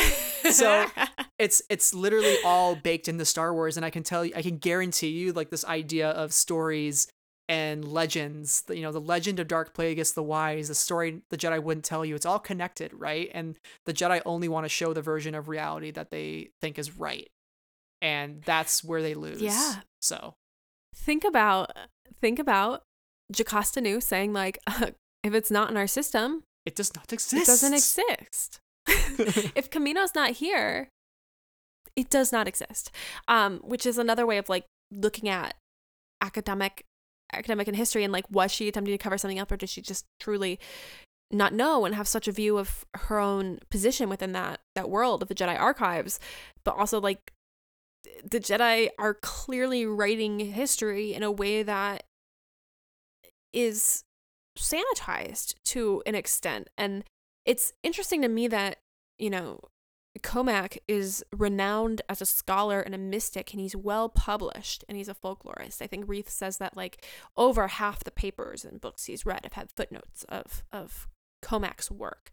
And it's really interesting to me because if more people were reading these things, perhaps they would have a different view of the Force because Cohmac seriously like tends to be he's someone that though we don't have his academic writings although um here are some new things i want from the high republic. Um those jedi uh, romance those romances from um light of the jedi? Yeah. and also cohmac vitus's academic papers. Oh my god. Please. the thrill. Give The it to thrill! oh my gosh. Okay anyway i'm gonna calm down. Um but uh it, it it seems to me like he would be injecting um, a more complicated vision of the force at times and a more complicated vision of history than perhaps um, some in the order might want to see or or believe is the right way to look at things or or maybe like subconsciously you know are interested in. But maybe maybe more jedi should just spend time in the library and read cohmac's writings. Uh, it's a thought. It's a thought. Um but i mean we kind of answered this question but throughout but like are the jedi are the jedi right and we can go into like way seekers clearly not everybody's following the order i don't know what are your thoughts Yeah, I think this is a great question to ask at this point because yeah, the way seeker is a really interesting concept. It's described as a, a Jedi who operate independently of the dictates of the council. So it's almost like this way to gain a deeper understanding of the Force when you don't necessarily see eye to eye with the Jedi. And it kind of all goes back, I think, to that 25 years earlier where you know they're in this situation where they have to rescue hostages and in Orla's mind the Jedi say, "Oh, whenever you're in the situation, rescue the hostage first and then take care of your enemy." But the Force in that moment's kind of telling her, "No, do the enemy first and then rescue the hostage." But she follows the hostage first rule. And it actually Yeah. ends up having, you know, Monarch Castle killed. And this Mhm. kind of teaches her, you know, it says here, quote, it would be many years before she fully reckoned with that moment and realized that if the order was telling her to ignore the force, it wasn't the force that was wrong. Damn, damn, damn, damn. Good stuff. Oh my god, this Good stuff, stuff. is so good. It's so good. I love these characters. I, so I love the idea of her recognizing that she never wants to live the life of a lie, you know, that that she will never put Mm-hmm. what's quote unquote right and proper, which is what the Jedi teach you ahead of what the Force is telling her because the Force is what she should be listening to as a Jedi. She shouldn't be listening to other Jedi. She should be listening to the Force. And that the Jedi, as we know, are perceiving the will of the Force incorrectly. And that's sort of where they go wrong because they think, you know, they're they almost think they're higher and more mightier than the force itself because they're sort they think of themselves as the vessels which like that that's so irresponsible mm. to think like you are the vessels through which the force speaks. Like you because you have control over the force. That makes you more entitled to that. Whereas the force connects all living beings not just the jedi. So great job guys i guess. But I, I think the fact that she's a way seeker right? She's seeking her way. And we think of too like the wayfinder. I don't know if that's kind of an interesting terminology there but you know it's Oh, really oh. cool and i know we've talked Hold on, about can we pause? what's that Can we pause and just go? oh yeah Oop, oop way, way seeker, linguistics wayfinder. whoa Um, interesting mhm. much I- to think on I don't. Could we get a cool artifact like McKay's Wrath device? ooh what if what if what if sarah i know you love the Kazrith device i know I do. And I just want to say one more note on kind of this idea of the Wayseeker, as I, I've seen the stupid Screen Rant article about it being compared to Grey Jedi. You know, as the wise words of Luke Skywalker, it's time for the Grey Jedi to end. The Grey Jedi, I think, just lacks a lot of nuance. It's sort of this kind of oh blanket God. term that's used way too much in Star Wars. And I really think we just kind of need to throw it out completely out of Star Wars terminology because Wayseeker is the new Grey Jedi. Like Orange is the new black. This and is it. better. And it's way better because I think it actually has meaning behind it versus just like the simplicity of Grey Jedi, which is like, well, they're not dark and they're not light, so it must be gray. And I think that's just like kind of not doesn't really invite much of a conversation into the Force. And I think like I was so excited about the Wayseeker because I could finally put like a name to a concept, but also a name that Mm. had some like real meaning behind it. So I kind of hope that we adopt this as sort of the go to for Grey Jedi. Again, I hate saying it, it makes me cringe. But I think that's one of the things I love most about this book was Claudia introducing this concept and really developing it. And I think we'll continue to see it developed because Orla's story is not done. Which by the way, she's a total badass too. Her lightsaber is sick. She's so So cool. Yeah. She's so cool. I mean, I want to talk a little bit about the Wayseeker specifically because on page 18 they do detail some of the ways that people have taken their paths as Wayseekers before, and it says that some have included medit like solitary um, activities like meditation on a mountaintop or helping revolutionaries on a tyrant ruled world or even in one legendary instance becoming a minor singing sensation on Alderaan. now, there's a lo- there's a There's a a lot baked in there. there's a lot happening in that sense because you ended on minor singing sensation on Alderaan. You're like, whoa. But there's a really interesting little bit in the middle here where somebody, at least one person, has left the order, has left the order to fight oppression and to liberate a world. Fancy that. And that, when we go back again, when we go back to Light of the Jedi, and Yarael Poof saying that there can be no justice or no peace without justice. Um, our good old Avatar Kyoshi also says this. We have to stand again. Um, it really makes you think. It really makes me think. But also, I think it's really interesting that the Wayseeker's path has taken so many different turns. Becoming a singing sensation on Alderaan um, is a thing. is a thing. I don't know what kind of music they were singing. Um, don't know if they went on Alderaan's next or uh, Alderaan's Got Talent or, or what have Ooh, you. I but, want to watch. um, that should be a Disney Plus series. Oh yes. First of all, yes. Second of all, yes. Let's let's Um, tweet that at Bob uh, Chapek. But I find this whole idea very interesting because, yeah, I can understand why you'd leave the order to become a singing sensation. Those things don't really seem very compatible. Meditation on a mountaintop, I understand where you'd have to kind of go outside of the dictates of the, the order because that's a very solitary, introspective activity. And while the, the order encourages meditation and balance and that sort of thing, I would imagine being on a mountaintop for an extended period of time is a different sort of thing helping revolutionaries on a tyrant ruled world, fighting for peace and justice. It's kind of what the exactly what the order says they kind of want to do. So that's that's interesting to me. And it makes me a little again doubtful of the whole order. Why do we even have an order if we have to leave the order and to do or in order to do something like that? mm-hmm. And I'm not saying the individual Jedi are bad. Most of them were like, taken as babies. It's not their fault. but I think that the some of the fundamentals are off base, and I think that's kind of what we got at in this conversation. That the fundamentals might have good intentions, but they are not where they need to be. Um, Mm-hmm.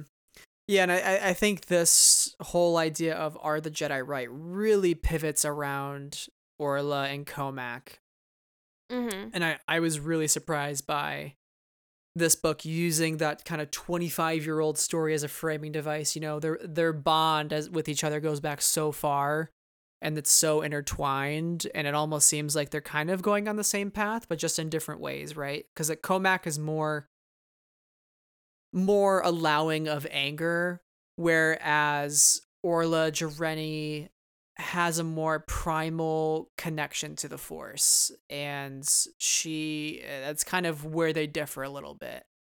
And it goes back to how he lost his master right? And he lost his master and when he does you know orla tells him to I, I guess reflecting on that orla says you know we can overcome our anger. And he goes why? Why should i overcome it? If i cannot feel anger over the loss of such life in reference to dez in present day then I cannot feel anything at all. The order asks us to excise the deepest parts of ourselves, and for what? So that a young man may die unmourned? And when he lost his master earlier, he felt like he had his guts torn out by a rancor's claw. so it's he kind of feels like it's cruel that the Jedi say no attachment, even though they give you these master and apprentice relationships that become like a family and become like parents to each other, a parent and a son and a parent or a daughter. And it's like, how do you expect that you can kind of separate the emotion out of that relationship? And it's kind of, uh, you know, makes you think about Obi Wan. You were my brother, Anakin. I loved you. I loved you. And uh, Obi Wan was never really allowed to openly exercise that emotion to Anakin. And I think that's exactly what Anakin might have needed to hear. So Cohmac's like, why can't we just be human? Like, why can't we just be mortal beings who have emotions. We're we're sentient. We're a sentient species, and this is kind of the essence of life. Why can't I exercise that? Anyway, I'm sad now. Time to pack it in. Um, the Jedi Order makes me sad. This has been a good one. I'll catch you in the next episode. I think you've hit all the good stuff. It's it's um, he's he's saying the unsaid and it's unsaid in Light of the Jedi by Sskeer and by Burryaga and and oh god, Avar and Elzar, you know, it's uh something that the order needs to think about a little bit. I don't know. Emotions are good. Emotions um help us cope, help us get through. And he's right, you know, if why should I overcome it? Why why are we suppressing these when these emotions help us through some of these feelings and some of these experiences? Yeah. No, absolutely. Well, on a less depressing topic, I think we've talked quite a bit about the Force and the Jedi Order, and I think Into the Dark does a really great job. You know, when you think of the title Into the Dark, it obviously means, you know, into the dark of the space station, you know, what lies within the dark hallways, the plants, the Drengir, but it also could mean you know into the dark side of the force like mm-hmm. you know into the dark into the dark side of ourselves and dealing with emotion and dealing grappling with uh, loss of life. And uh, i love mm-hmm. that the high republic isn't shying away from that. But sarah we're not going to shy away too from some of the more positive uplifting things of this book. And i solely want to talk about geode the rock. Ge- geode? The vintian geode. from vint? Yes him our favorite rock hyperspace navigator? The Wild Man. hitting the clubs. Sarah, did you know if you actually cannot pronounce his name correctly unless you don't have a mouth? So that's why they nicknamed him Geode. Which is funny because like a geode is like when you crack a rock. Yeah. And on the inside it's a bunch of crystals. Amazing. Amazing. Amazing. One of the greatest additions to the Star Wars universe Period. Claudia's That's the end of the sentence. Claudia's excellence in writing this book was dropping little things here and there that just made it feel like Geode was as much a part of the scene as anybody else. You know, and yeah. like you're you you kind of read it as a reader and you're like, "Oh yeah, Geode, you know, it's just he's he's acting up again he's or oh yeah, he's being kind of quiet right now for some reason." And like you as a reader kind of start to experience that along with like Reath who's like am I talking to Geo? Like, did he just rescue me? Like, what's you're my He's hero, Geo? Like... you know, like what's going on with Geo? What did you think of Geo? Like, what? I, I don't even know how to start with this character, honestly. But we need concept art now, Lucasfilm. Drop oh my god, it, please, please. Um, I Geode is. I would never. I will never ever tire of Geode humor. It is funny every time I've read it even if I've read the same passage over and over again. Like um the one where it's like, where's Geode? Hitting the clubs. God only knows what times he'll be back. Some days that guy's gonna have to slow down. And that is hilarious. It's so funny. It's so funny. I will never be over it. And I this book is called Into the Dark. These losses are kind of heavy. This exploration of the Force is not exactly light. I mean, I know we love having this conversation, but like it's it's a bit of a It's a lot. a, a mental mental game. And but Geode is here for the humor. And I next time we see Claudia in person at a book signing, whatever, I will just thank that woman for Geode specifically. Because it's just so funny and he's so weird. And who would have think who would have thunk that a rock character would be a thing in Star Wars ever? I know we've got a lot of um weird aliens and things and i think uh, other franchises trek does a better job at kind of um humanizing and giving their giving uh real world uh um i guess humanizing is the be- best um descriptor but humanizing their aliens and not making them all for nothing. Um i think star wars can sometimes uh, do like throwaway aliens and creatures and things and this did not feel like that at all. Like I want to know more about Vintian, or, or I want to know about more about the Vintian people. Um, I want to know more about Vint, the planet. Do they live in wood houses? Do they live in Ooh. rock houses? Heaven forbid, rocks live in rock houses. Do they play Um, rock but, paper uh, scissors with their neighbors? Oh my god, it's genius. Oh, Um, what if the neighboring planets are full of people or of beings that are paper just paper or like trees oh my like god, tree people and then like the other planet is just full of scissors that like walk. That's walk too funny. That's too funny. Um, I, I don't know. I just had such a I had such a blast with this character, and I want to see more of him. He obviously doesn't have a mouth. He doesn't speak, but other people speak for him and give him his character, and he seems like a, a blast. I mean, he he um goes with Orla to help her choose out a, a ship. I just I just love that everybody's totally totally by the end of the book accepts Geode and Geode's appearance and Geode's kind of um idiosyncrasies, you know, and his weirdness and kind of goes with it. They're just like, yeah, that's that's just my buddy Geode. yeah i, I love too love it. like at one point it says geode was giving leox the death glare when Affie and them are trying to figure out like what weapons can we bring back to the Amaxine station, she says, "Geo, you know some, let's say, interesting characters, somebody who might sell a little on the side, maybe a thermal detonator or two. And then it says, "Geode's knowing look spoke volumes," which is just so funny because he doesn't speak. It's just It's and there's what ingenious. is the knowing look? He doesn't have eyes. He doesn't have a mouth or nose. It's just a rock. So just the perception It, of like- the it's just it's just genius. I don't even know how else to describe it. Like I need to know more about this character. And the fact too that him and Leox had this like really weird detour with a Rodian who wanted to be worshipped by this fearful populace and it ended up you know the the populace worshiping Leox and Geode and they made a a, a plinth carved in Geode's honor and then they Mhm, uh sacrificed flowers, they chanted, they lit incense and uh, now there's a planet apparently called Leoxo. I, that needs to be a comic, by the way, like a spin-off comic. I need to know what happened on this mission. I really hope that happens at some point. But just like all these really funny things that are just make you put down the book, laugh a little bit. And yeah, even though this book, like you said, is filled with some pretty heavy concepts, it's like that just that one little line about Geode always brought a smile to my face. And like that's what I appreciated the most about it. He's perfect. He's perfect. And he adds just the right amount of levity to the action and the um the dramatics of the book. And he's perfect. He's flawless, iconic. I am ready for my Geode fan cam. I'm ready to join the Geode fan club. Um I'm Geode, man. I, iconic. Truly iconic. What a great what a great addition to the Star Wars universe. 11 out of 10. Would recommend.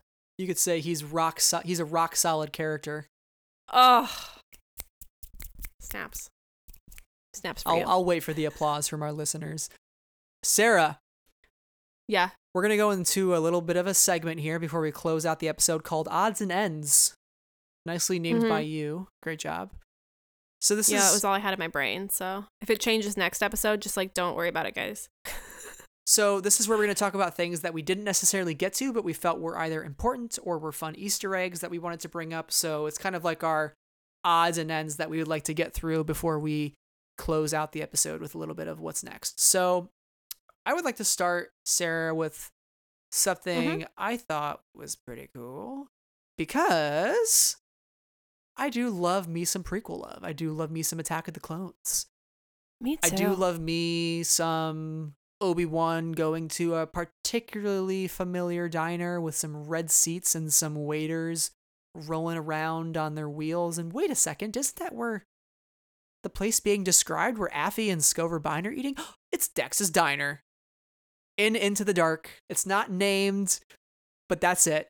You can't tell me that you're on Coruscant in a red seated diner with roly waiters and that's not him. I don't think he's there yet because he's probably not alive at this point. However, the idea that this maybe this diner has been passed down for many generations, maybe it's a family business, maybe this is Dex's great great great grandfather or grandmother. I love that idea that this this thing exists in this time period, and I I had to put the book down and I was like shouting because I was so excited about it. It's a great little Easter egg, and it's so funny because I didn't catch it on the first read, and you were like, "Go look at this page, Sarah. You didn't text me about it. Go look at it." And I did, and I was like, "Oh, oh my god, you were right!" like, and who doesn't? Because I when we were talking about like the 800 playable, non-playable characters in Lego Skywalker Saga, I was like, Dex better be playable. I'm just glad we're getting some mentions of Dex or some or some thoughts of Dex because um he's underappreciated, man. Yeah, this is on He really page is. 239, by the way. So if you want to go back and read that section and get the description, it's all there for you, folks, and it's wonderful. So, Sarah, what is your Mhm. odds odds and ends item next? So my big one for this book is actually when they're back on Coruscant and Reath is back in the Jedi archives, you know, as you would, and he comes across this book. Um, or he opens up this book that he has uh neglected in recent years. 275 to 76. It is um, a book of fairy tales and legends of the core worlds.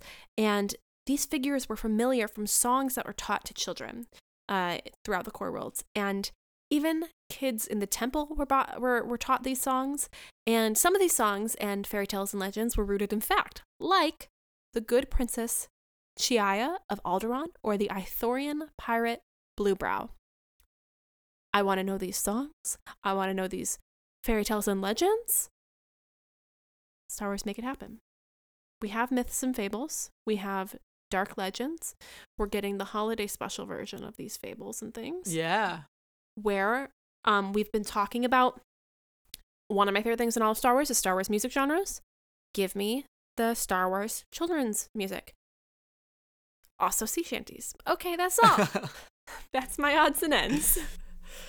Another thing worth noting this is actually a pretty uh, big one in terms of connective tissue, but the Amaxine station appears to be the station that Snoke is on in the Rise of Kylo Ren comic book. So if you actually go back and look at the picture of that station, it fits the description pretty much to a T. Honestly, it's this hexagonal uh, panels on this sort of orb. You got these like lower and upper rings that are all kind of interconnected. The inside of the station that Snoke is on has a lot of plants. So I just love the idea that, of course, Snoke is going to end up going to this place that was once riddled and possibly still riddled with the dark side. I mean, is he controlling the Drengir? Are they still alive at that point in time? Who knows? Have they been put back in their place and kept at bay from the darkness? So, you know, I don't know if it's the same exact station because we learn that, you know, once Reath fires off all the different pods that kind of take people from into the station and kind of leaves it abandoned so that neither the Nihil or the Drengir can use it for, you know, opportunity and for uh, mischief. But uh, it makes you wonder how does Snoke find it? How far out are we in the unknown regions right now? It's just very interesting stuff. And I love that little bit of connective connectivity, especially with Charles being a part of the High Republic Initiative. I'm sure he had some sort of uh, play in this or uh, i would love to go back and look at all the different little easter eggs that were dropped to us and we might not ever have ever realized it you know Yeah, and I think for this one specifically, if you were like me and you were having a little bit of trouble envisioning what the Maxine station looked like and just kind of the big picture of it, you sent me that great image of it from the outside and I was like, "Oh, that makes a ton of sense." So, uh if you are like, "Ah, I don't really understand the way that this station works and the layout of it." That is the place to look for it Yeah. because it pretty clearly shows it or something very, very similar to it.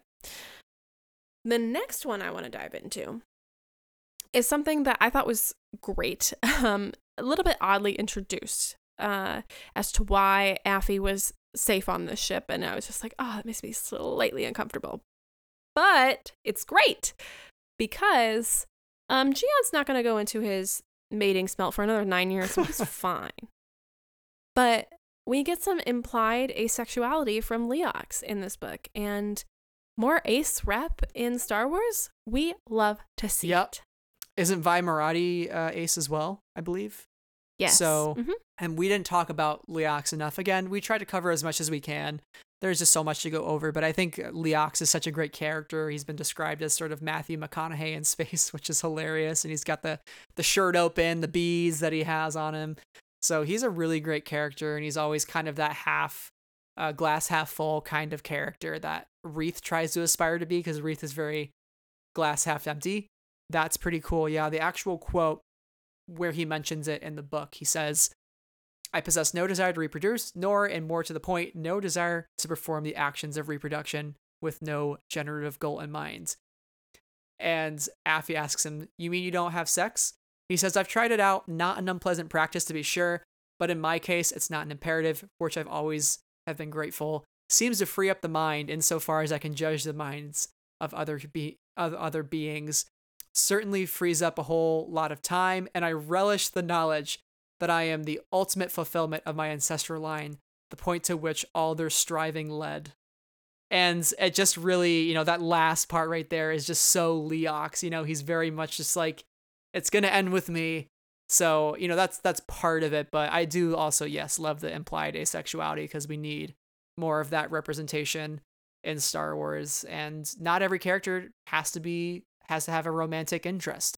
I do want to say with the Leox point and him saying like I uh, realize that I'm the end of this line and I um I know that I'm the best that I can be. But it's also him being totally comfortable in his identity and understanding like I'm perfectly fine just the way I am. And not only am I fine, I am good.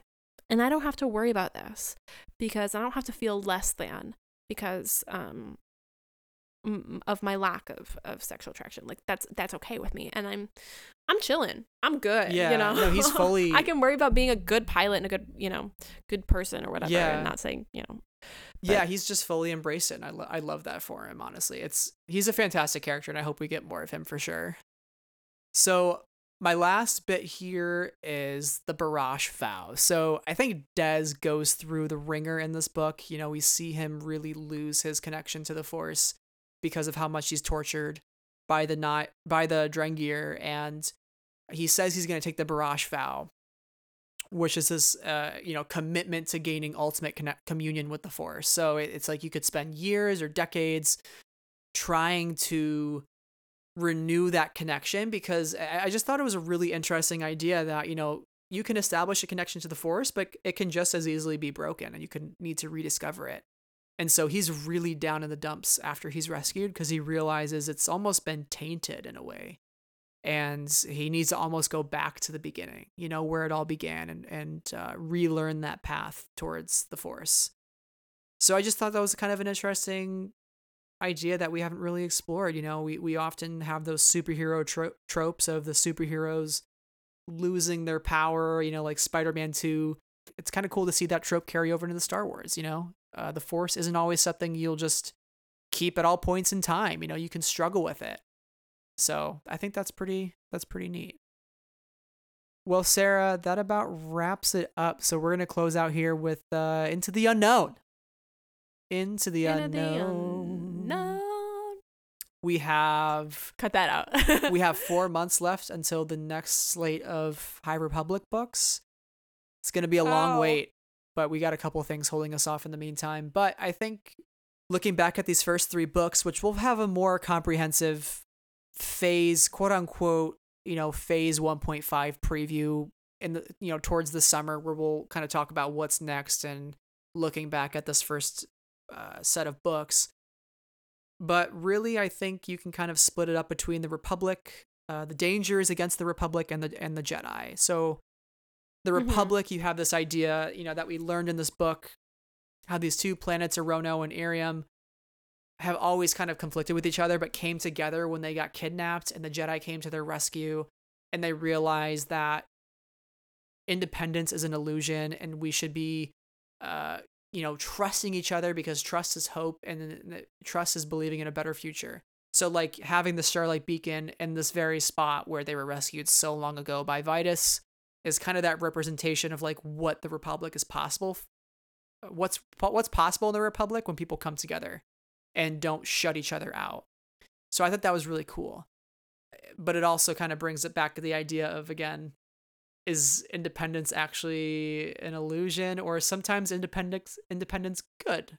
But uh, it's interesting. And then you have the Nihil, who, if they ever come into contact with the Drengir, uh, the Drengir, by the way, are crazy, crazy intense and scary. And the fact that they can regrow together, and that even the even the Sith feared them uh, And enough. they're hunting for meat. Yeah, like the Sith trapped them, and they were scared of the of the Drengir. Like that's terrifying to me.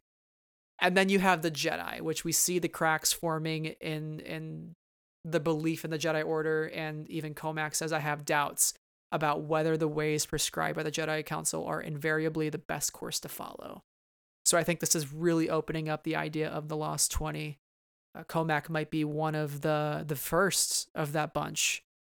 But we have all these moving parts. like what do you kind of see as sort of the overarching overarching picture of what's next? I really think that the republic and the you know the jedi is going to really struggle internally. The republic is going to continue to struggle to bring more people and more planets into their folds and then the drengir and the nihil are probably at some point going to link up and be like the ultimate Yeah. danger especially with marchion ro who we know is just kind of hell-bent on destruction right now Yeah, so for me, I feel like this book, as I said at the top of this episode, paints um, actually the kind of most hopeful picture because we have Reath asking Cohmac to be his master and he accepts, and there's this, you know, uh, I'm, gonna, I'll read it. I'll read it. I still have much to learn, Master Cohmac said. That sounded like even more a no until he added, and there is no better way to learn than to teach. You will be my first Padawan Reath and perhaps my greatest instructor in the Force. And I, uh, now that you say Lost 20, now you got me thinking. Um, because I think uh, Reath might challenge him a little bit, but they also have a similar worldview that I think is, um, or that Reath is coming into what Cohmac's worldview, you know, with age kind of Yeah. thing. Anyway, um, I think that is a beautiful relationship, and I'm really excited to look uh, forward to where it goes because I love both Reath and Cohmac. Um, they're both wonderful, wonderful characters that I identify with and um, admire and respect. So I think they're both very, very interesting within the the order. For the Republic, well, I guess I'll, I'll keep talking about the Jedi for just a second here. I feel that the Jedi Order is gonna keep doing everything as normal. They're gonna keep being like, "We're good, we're great, we're fine, we're good," until, um, until muck hits the fan, and they can't ignore it anymore.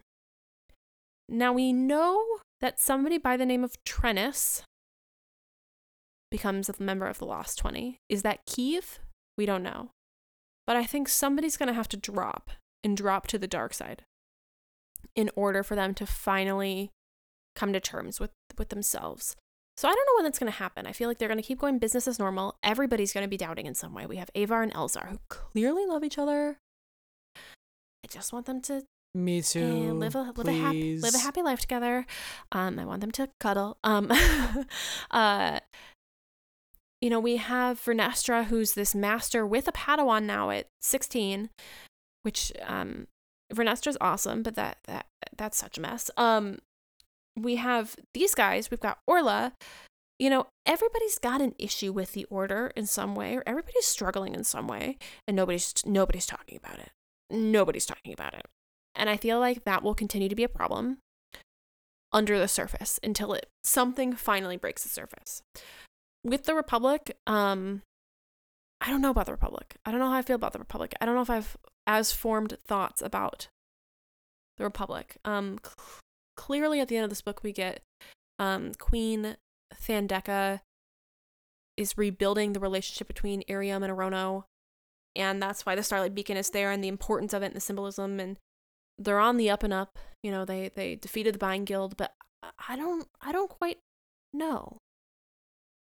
For the Nihil and the Drengir, either the Nihil and the Drengir are going to team up and be like, I'm going to get you a lot of meat.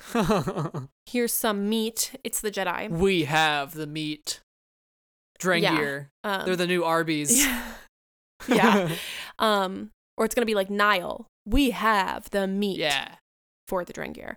Um, Parentheses. Somebody please Photoshop that. for the Drengir. Oh my god. I would love Um.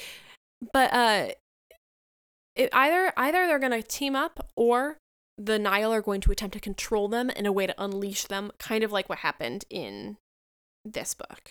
And it depends on what the Drengirs, if the Drengir concede to working with the Nihil in order to to have more destruction. I don't quite know. Um, I think the Jedi's path is most clear to me at this point, but it's all very interesting. I feel like we have infinite paths here of Yeah. where these characters are going to go. So that's exciting. So that's it for our, our review and our discussion on Into the Dark. Again, really, really love this book and it's it's just so much fun. And I I probably will reread it honestly because it's just that good. I don't reread a lot of books, but I feel like I could I could uh, learn or relearn a lot more just from going through it again and, and kind of seeing through the eyes of these characters once again. How many ounces of medicinal spice would you give this out of five? Ooh. The medicinal spice that the vessel is carrying Out secretly. of five. I don't know. I I would am trying to come up with a clever star five rating. spices out of five. Five spices. out of five. um. Yeah. I mean, same. Same. It's just that Yeah, good. it's good. Honestly, I, I stick to my one tweet that the only thing Claudia Gray can't do is write a Star Wars book that's rated less than five out of five s- spices at this point. Five out of five spices. Yeah. But if you enjoyed our book review, we have a lot more to come. So, next on uh, Friends of the Force, for our book coverage, we have a couple more episodes before then. But our next book will be Victory's Price by Alexander Freed. Ah! I have the review copy.